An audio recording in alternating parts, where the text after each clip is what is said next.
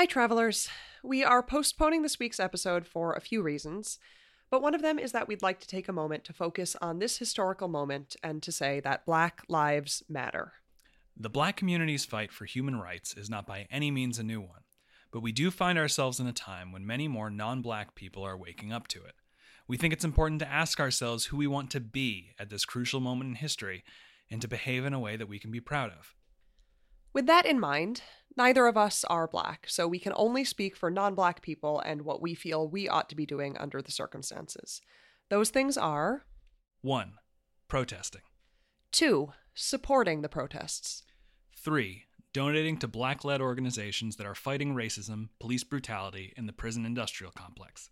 4. Helping to educate and spread information. 5. Emailing and calling elected officials.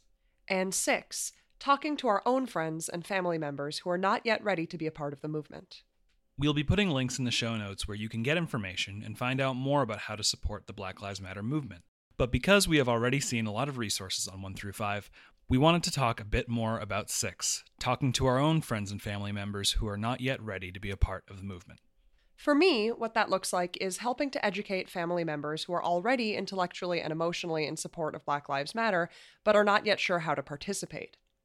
I sent my family members the Anti Racist Allyship Starter Pack document, which we're leaving the link to in the show notes, and I propose that we each pick a few articles or videos to read or watch and then discuss as a family.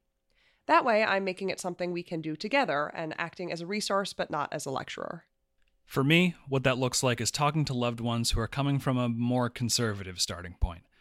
I've learned that debating people is not actually a functional tactic as much as I might like it to be.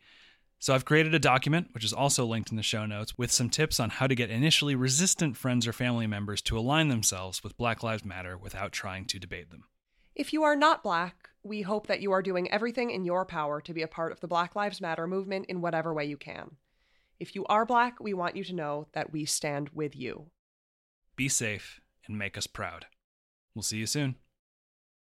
When you need mealtime inspiration, it's worth shopping Kroger, where you'll find over 30,000 mouthwatering choices that excite your inner foodie. And no matter what tasty choice you make, you'll enjoy our everyday low prices, plus extra ways to save, like digital coupons worth over $600 each week. You can also save up to $1 off per gallon at the pump with fuel points. More savings and more inspiring flavors make shopping Kroger worth it every time. Kroger, fresh for everyone. Fuel restrictions apply.